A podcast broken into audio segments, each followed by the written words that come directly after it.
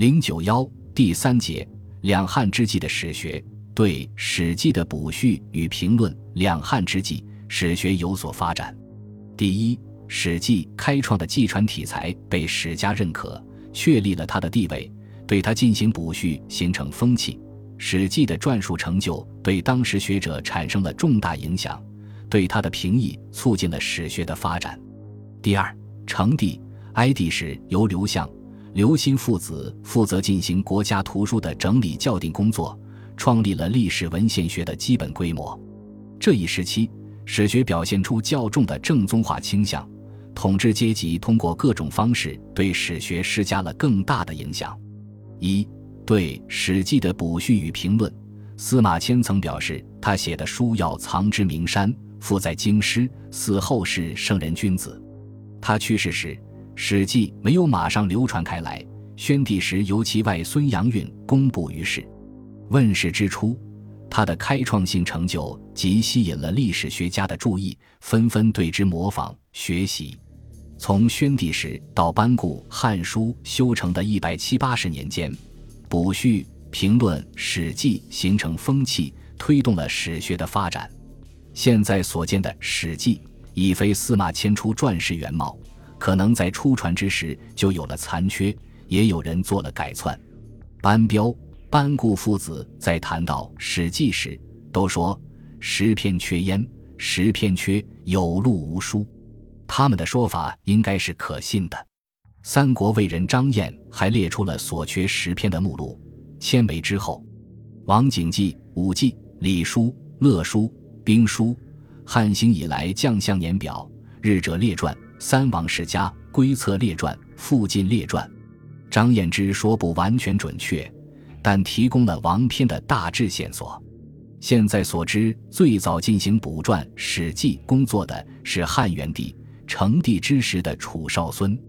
张燕称，元、成之间，楚先生补缺，作《武帝纪》《三王世家》《归策》《日者传》，言辞笔漏，非迁本意也。四篇之外，三代世表、建元以来后者年表、外戚世家、梁孝王世家、田书列传。《滑稽列传》等篇中，也可见到楚少孙补作的痕迹。楚作从语言到思想与司马迁原作均不可同日而语。张燕之言有一定道理，但其功中不可没。刘向的弟子冯商可能也对《史记》做了补撰工作。清人沈清涵在《汉书书证》卷二十四说：“景武纪将相名陈表、礼乐律制、韦贤等传，或是冯商所叙也。”唐代刘知己在《史通·古今正史》中，对两汉之际《史记》的续作情况做了概括介绍。《史记》所书年至汉武太初，以后阙而不录。其后刘向、向子欣及诸好事者，若冯商、魏恒、杨雄、史岑、梁沈四人，晋冯、段肃、金丹、冯衍、韦荣、萧奋、刘询等，相次撰序，气与哀。品间尤名《史记》，这些续作中，刘向、刘歆父子和杨雄的工作影响较大。刘向可能是最早续作《史记》的人。读《汉书》，赵尹、韩章两王传赞，可知刘向曾续传赵广汉、尹翁归、韩延寿三传。刘歆在王莽当政之时，曾对一些古书做过手脚，有人怀疑。《史记》的许多篇章也经过了他的篡改。杨雄所叙，包括西汉中晚期宣帝至平帝之间七八十年的历史，数量可能很可观。续作《史记》成就最大的是《汉书》作者班固的父亲班彪。班彪才高而好数作，遂专心史籍之间。他认为当时人对《史记》的续作多鄙俗，不足以总记其书。于是乃记采前史一事，傍观一文，作后传述十篇。班彪的续作有很高成就，为班固《汉书》的写作奠定了很好的基础。这一时期对《史记》的评论，反映了史学的正宗化倾向。当时的史家多推崇司马迁的史才，称赞《史记》叙事的成就和体例的完善，对其思想观点则提出异议。刘向和杨雄皆称谦有良史之才，夫其善叙事理，辩而不华，知而不理，其文直，其事和，不虚美，不隐恶，故谓之实录。可杨雄又讥其不与圣人同，是非颇谬于经。东汉明帝也说，司马迁著书，诚意加言，扬名后世，但不满意于《史记》微文刺激，贬损当世，认为司马迁非义士也。班彪是当时的大史学家，有很强的封建正宗意识。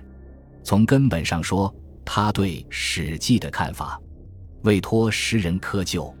但他在对从古至汉史学系统考察基础上，斟酌前史而积正得失，对《史记》的议论代表了当时史学评论的最高水平。他说：“通过对《史记》的评论，他表述出对史学的系统见解。今之所以知古，后之所由观前，圣人之耳目，也是他对史学性质、功能的概括。其中既包括对史书作用的表述。”也包括对于史书的思想要求，他以《春秋》之意要求史书，明确提出依五经之法言，同圣人之是非的史学评价标准。这样的原则性看法对封建史学产生了深远的影响。在技术方面，他提出许多具体看法，肯定司马迁的成就，也谈出他认为《史记》存在的不足。这些看法不见得完全正确。但作为对史书的技术要求，具有很强指导作用。总的看来，对《史记》的补序评论促进了当时史学的发展，但正宗史家继承了司马迁技术方面的成就，抛弃了他思想的精华，这大致决定了后来史学发展的方向。